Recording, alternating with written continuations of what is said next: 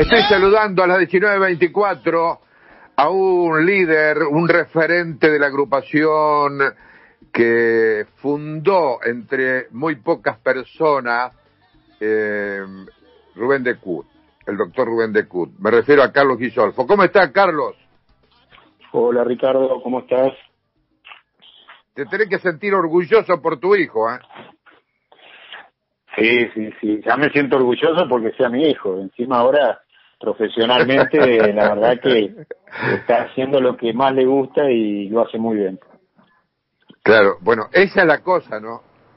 Debe ser muy feliz, como yo, por ejemplo, que vivimos de, de lo que nos gusta. O sea, somos privilegiados porque uno ve alrededor y, y no y no todos tienen es, esa esa ventaja, esa, esa felicidad de, de hacer, de ocuparse durante el día de lo que le gusta a uno y sobre todo de lo que lo apasiona, ¿no, Carlos?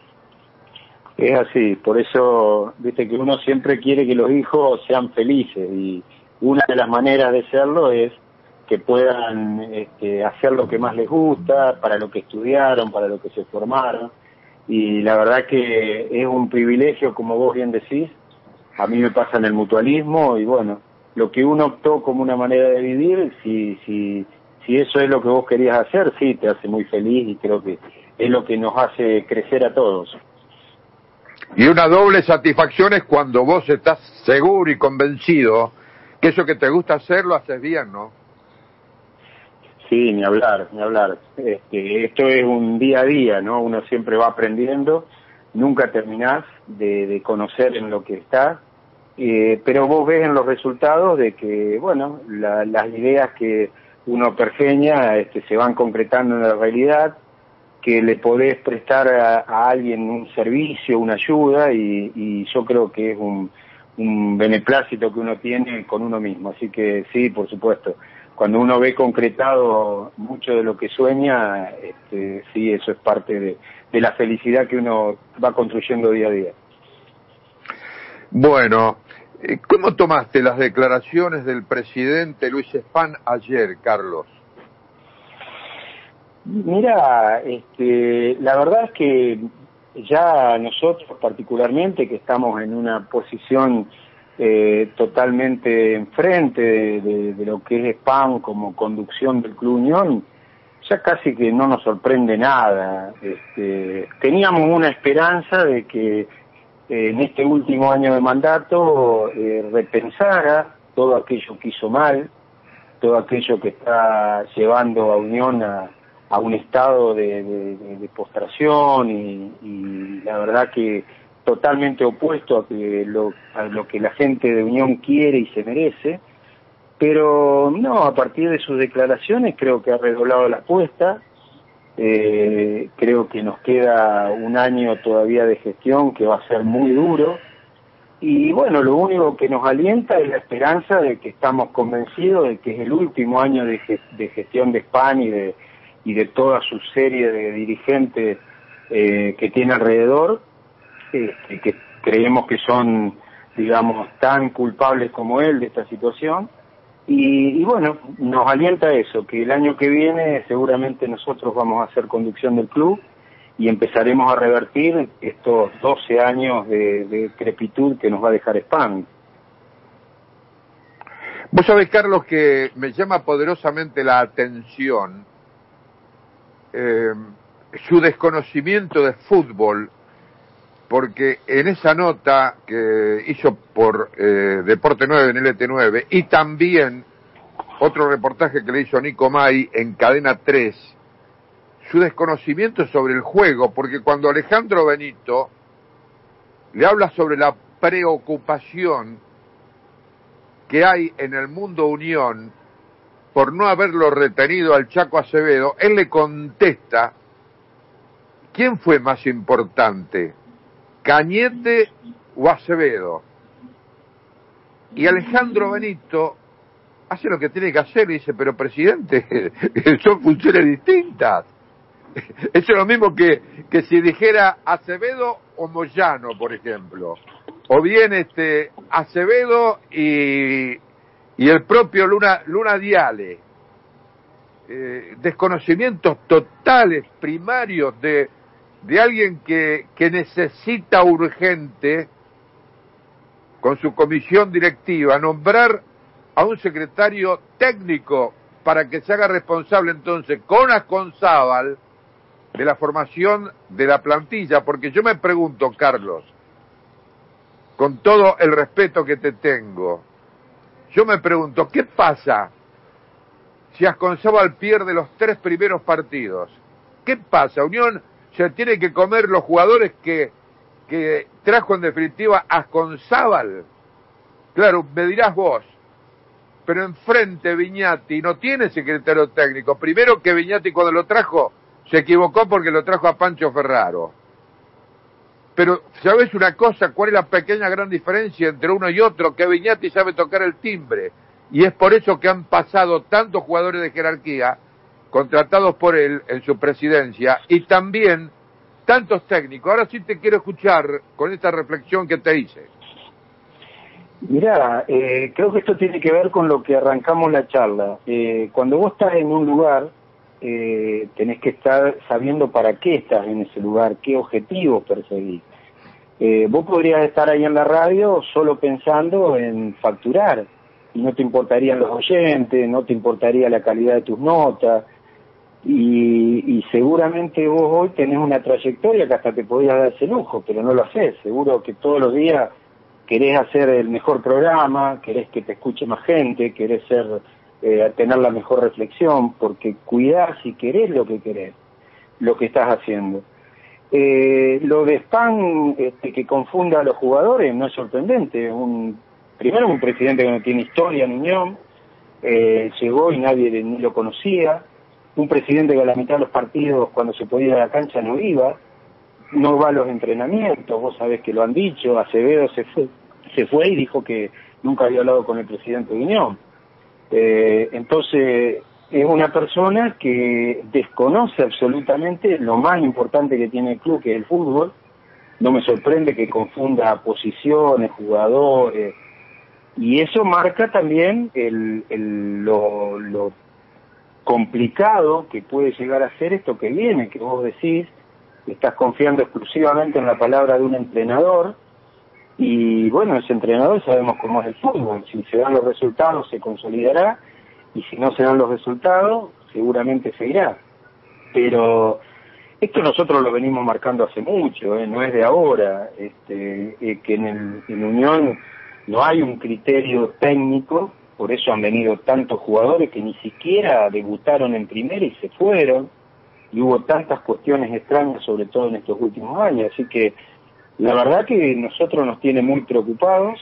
Hace mucho que le venimos pidiendo un salto de calidad al presidente, y, pero bueno, el presidente está cada día más cerrado, cada día más este, soberbio, no escucha a nadie, no escucha a la oposición, eh, debe tener algún termómetro que mide este, la honestidad de los opositores, porque ayer recomendó que eh, determinada oposición sea tan honesto como otra pseudo oposición y la verdad que me gustaría saber qué parámetros tiene, pero pero bueno, vuelvo a decirte, eh, este, ya no nos sorprende, en general cada vez que habla es para mal, no es un tipo que, que una, que contenga, que llame a, a la unidad de los de los tatengues, para nada, así que bueno, la verdad que nosotros creemos que hoy el club está a la deriva y, como te dije hoy, lo único que esperamos es que democráticamente el año que viene los socios este, le digan adiós a esta nefasta gestión y busquen una alternativa superadora. Carlos Lucho Rondino te saluda, buenas tardes, ¿cómo va? ¿Cómo te va? Bien. ¿Sentí que ayer la gente dijo basta? Por ese grupo de socios autoconvocados que se manifestó no afuera, adentro de la sede, cantando en contra de la comisión directiva pidiendo jugadores? Y la gente está pidiendo a gritos un cambio desde hace mucho. Yo creo que si hay algo que le valoramos al, al hincha, al socio de Unión, es que ha tenido una tolerancia y una capacidad de aguante tremenda, eh, pero está, eh, todo tiene un límite. Creo que el presidente y su directiva han estirado tanto la cuerda que la, están cortando. Eh, creo que lo de ayer este, ha sido una manifestación eh, totalmente democrática y lo único que esperamos es que los directivos escuchen, porque hasta ahora la verdad es que este, están totalmente ciegos, sordos y mudos. Y cuando hablan, hablan como ayer, solamente para generar y encender más la mecha, ¿no? ¿Están evaluando o lo manejan pensando quizás más adelante, más cerca de las elecciones, en alguna unión electoral? Porque hoy da la impresión, viendo todo afuera, que está obviamente el oficialismo con esta comisión directiva, pero que hay muchas listas, Carlos, o varias agrupaciones que tiene pensado presentarse a los comicios, y que cuando se divide, por lo general esto pasa, cuanto más oposición hay, más le conviene a quien es gobierno de turno. Mira, este, yo creo que no hay que tenerle miedo a la, a la democracia en el club. Nosotros nos, nos vanagloriamos como agrupación de haber este, puesto la política al servicio permanente del club. Eh, cuando después de las elecciones decidimos seguir trabajando activamente y eso es lo que estamos haciendo hoy, constituyéndonos en, en grupos de trabajo, armando nuestra plataforma electoral eh, y seguramente cuando se acerque el tiempo electoral, eh, bueno, charlaremos con quienes estén dispuestos a, conversar y ojalá, ojalá que podamos unir esfuerzos, porque acá nadie es dueño de la verdad, ni el oficialismo ni nadie de la oposición. Sí creo que en esto somos muy este, consecuentes con lo que siempre dijimos. Nosotros queremos unión de objetivos y de objetivos de grandeza no unión de personas, ni mucho menos unión de billetera, que lamentablemente en Unión está tan instituido y que no ha dado ningún resultado y lo que está pasando hoy lo, marca más que nunca. ¿Qué certeza tienen en relación a lo que está pasando en el club? Por ejemplo, con la auditoría, con la deuda acá y con la familia Span. ¿Por qué la obra de la finalización de la tribuna tardó tanto en hacerse? ¿Por qué Unión no puede comprar un predio? ¿Tienen algún dato en, relación a todo esto que están trabajando y a cómo se están moviendo? Mirá, nosotros este, tenemos los pocos datos que pudimos sacar de la auditoría. Uno de esos datos concretos que lo decimos nosotros es que no se puede probar la deuda que el presidente dice que el club tiene con él. Eh, por eso, no por nada, SPAN ha ninguneado la auditoría desde el primer día, no permitió nunca que trabaje ni siquiera en las instalaciones del club y así todo hemos hecho un esfuerzo muy grande quienes la constituí, quienes la quisimos constituir a esa auditoría y, se ha hecho un trabajo muy serio, pero no, en Unión está todo en una nebulosa, vos no sabés exactamente los pases de los jugadores, no sabés las cláusulas de rescisión, no sabes cómo se cobra, no sabes si se cobran intereses, no se cobran intereses, no se sabe exactamente eh, lo que ha sido el ingreso, egreso. Tenemos los números que muestran en el balance, que se aprobaron en la última asamblea, pero cuando vos ves una deuda de 40 millones de pesos, 50 millones de pesos, y después al otro día el presidente dice que a él nomás se le deben 5 millones y medio de dólares, te das cuenta que esos son papeles que no tienen fundamento. Así que, no, nosotros creemos que si hay una cosa que está oscura en Unión, aparte de la, de la no persecución de ningún objetivo de grandeza, es todo lo que refiere a lo económico y financiero dentro del club. ¿En qué hay que trabajar? Aquel, supongamos, elecciones junio del año que viene, gana la oposición. Les toca ser a ustedes gobierno o a otra lista.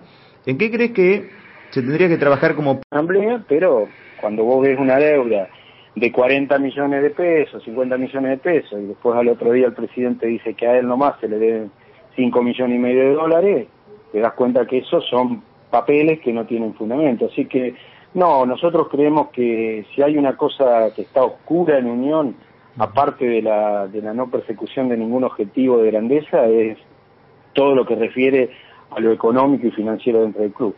¿En qué hay que trabajar? Aquel, supongamos, elecciones junio del año que viene, gana la oposición. Les toca ser a ustedes gobierno o a otra lista. ¿En qué crees que se tendría que trabajar como... Creemos que en el club hoy se trabaja mal en prácticamente todo lo que refiere a la, por lo menos a la, a la relación directiva con, con todo lo que son las actividades del club.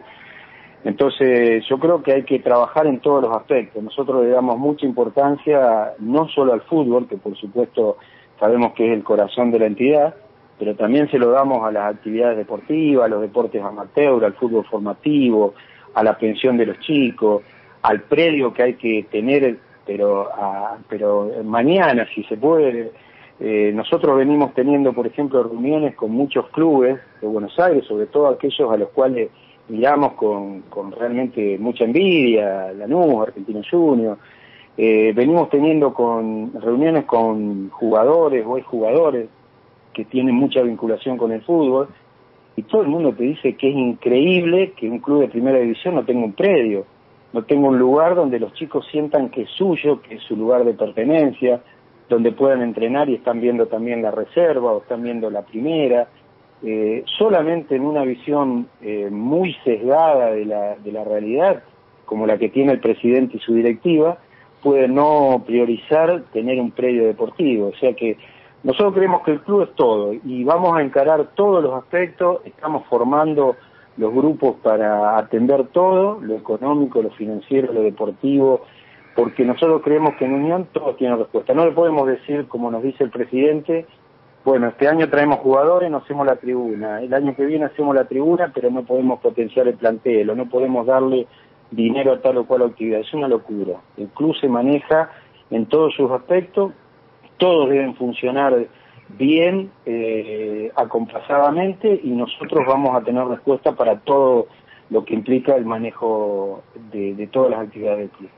¿Qué opinión te merece? Recién Ricardo te preguntaba acerca de los dichos del presidente contra las agrupaciones que hoy están del otro lado, pero en un momento de la nota que dio ayer con los colegas de la Central Deportiva, utiliza un término que la verdad llama la atención o hace ruido, y se refiere concretamente a una prostitución electoral que hoy se está viviendo en Unión. ¿Compartís esto o es otro de los dichos desmedidos fuera de lugar que dijo ayer Spano? Mira, yo creo y creemos que el presidente no está apto emocionalmente hoy para, para estar al frente del club, porque la verdad que las cosas que dijo ayer eh, parecían más de un barra brava que de un presidente. La verdad que dijo cosas, por eso recién decía, parece que tiene un termómetro de la honestidad, porque nos mandó a que seamos honestos como otros grupos, esto de la prostitución electoral, eh, meterse con cuestiones supuestamente personales de algunos de la gente de la oposición. Fíjate que por, eh, por lo que sabemos el presidente está atravesando una situación eh, familiar bastante delicada, se pide respeto y se tiene respeto de eso, este, y sin embargo él no lo tuvo con los opositores porque dijo barbaridades, hasta metiéndose con cuestiones personales. Por eso digo que para mí no está apto emocionalmente para estar al frente de una institución. Y esto de la prostitución electoral, la verdad, eh, vuelvo a decir, que parece más de, de un barra que de un presidente y de un presidente que ya lleva dos años al frente del club. Lo que pasa es que también hay que reconocer eh, o, o, autocriticarnos que durante muchos años Spam estuvo al frente del club y, y nosotros lo dejamos actuar porque obviamente nos parecía que debía ser así y entonces hoy todo aquel que disiente con él bueno, parece que es un enemigo, es alguien que lo quiere desestabilizar o es un este, prostituido electoral, como usando las palabras que usó él. No, una verdadera locura, la verdad que este, totalmente alejado de la realidad de lo que uno espera del presidente de su, de su entidad. Carlos, y en este media culpa que estás haciendo de que por qué estuvieron tanto tiempo dormidos o alejados de lo que es la vida política de Unión, eh, ¿Por qué crees que pasó eso? Porque España hace mucho tiempo que es el presidente, sin ganar las elecciones, eh, tomó el mando del club, descendió, ascendió, em, volvió a descender. Y la verdad que uno se preguntaba en ese momento, ¿qué pasaba? ¿Por qué no había alguien del otro lado que diga, che, esto no está bien? Acá el presidente está poniendo plata, pero no se sabe cuánto pone, cuánto saca, cuánto se le devuelve se vendían jugadores en cifras que eran irrisorias eh, para el rendimiento que tenían, se iban jugadores libres y, no había nadie que le marque la cancha de cerca en ese sentido. ¿Por qué tardaron más de 10 años en volver ustedes a comprometerse? Ustedes, la gente de, del doctor Marcelo Martín, eh, bueno, Triunfo Tatengue también, con, con Simonuti, con Villarreal. Bueno, hay, hay momentos, hay tiempos, hay momentos de las personas. Eh, la gente de Marcelo Martín era oficialismo, así que ellos eh, no podían estar oponiéndose a, lo que habitualmente convalidaban. Eh, nosotros no hace dos años, hace más de cuatro que estamos trabajando, eh, lo hicimos para la anterior contienda electoral, la gente eh, dictaminó en ese momento que quería una continuidad y por supuesto que la respetamos democráticamente. Eh, a veces los tiempos de las personas, las posibilidades, el trabajo, las realidades familiares hacen que uno no se pueda comprometer o a veces sí. Fíjate que nosotros tuvimos este, una elección donde salimos tercero y podíamos habernos ido a nuestra casa y, y simplemente ser unos meros espectadores y decidimos que había que comprometerse. También hay que reconocer que uno va al médico cuando ve que está muy enfermo. Este, y la verdad que nosotros vimos que estos últimos años ha sido un deterioro del club en todos los aspectos. Este, creo que durante mucho tiempo le dimos la derecha al presidente respecto a sus promesas de campaña y a todas las cosas que proponía que iba a hacer para el club, porque también entendemos que tenía que tener un tiempo para, poder concretarlas. Cuando vimos que nos mentía descaradamente, que solo pateaba la pelota para adelante y que lo único que está haciendo en el club es tener una unidad más de negocios de, toda su estructura de vida comercial, bueno, decidimos involucrarnos, primero electoralmente y a pesar de que no nos fue bien, eh, involucrarnos hoy en la vida política del club. Ojalá también los socios lo vean así y el año que viene nos acompañen. Eh, Carlos, ¿por qué, eh, una de las últimas preguntas para ir cerrando esta nota, eh, ¿por qué crees que se maneja dentro de ese bolonqui que es la administración de Unión? ¿Por qué crees que se maneja bien el básquetbol?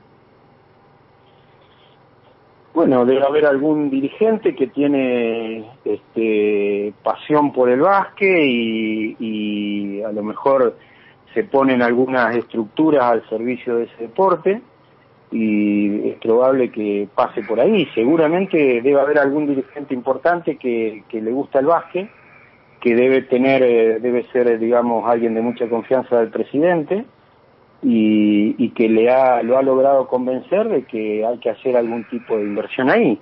Eh, digo yo porque esto tampoco no está claro ni nunca fue explicado, digamos, pero a nosotros nos pone bien que el básquet de Unión ande bien porque como siempre se lo decimos al presidente, nosotros acá no somos ni antiespanistas ni nada por el estilo, somos unionistas antes que nada, así que todo lo que a Unión le vaya bien, a nosotros nos encanta. Ojalá estaríamos hablando de un presidente que nos está dando alguna alegría y eso implicaría de que por lo menos en esos aspectos lo apoyaríamos. Así que no, no tengo una explicación específica de por qué. Estimamos de que debe ser lo que te digo, pero de todas maneras quiero también serte claro en que lo que anda bien en Unión es el básquet de primera, porque todo el básquet formativo y el básquet de inferiores, eh, lo que anda bien es gracias a, los profes, gracias a los padres, gracias al aporte que hacen. El club no tiene un apoyo institucional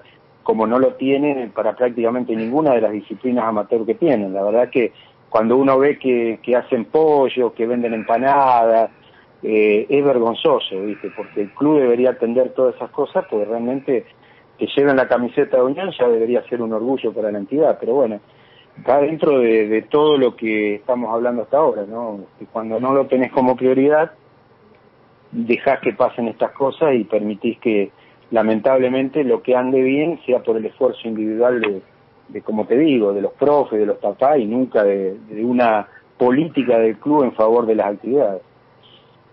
Vos sabés que me hizo mucho, perdón, pero vos sabés que Carlos me hizo mucho ruido cuando declaró ayer en una de, las de los reportajes que Unión tiene para este campeonato dos jugadores por puesto.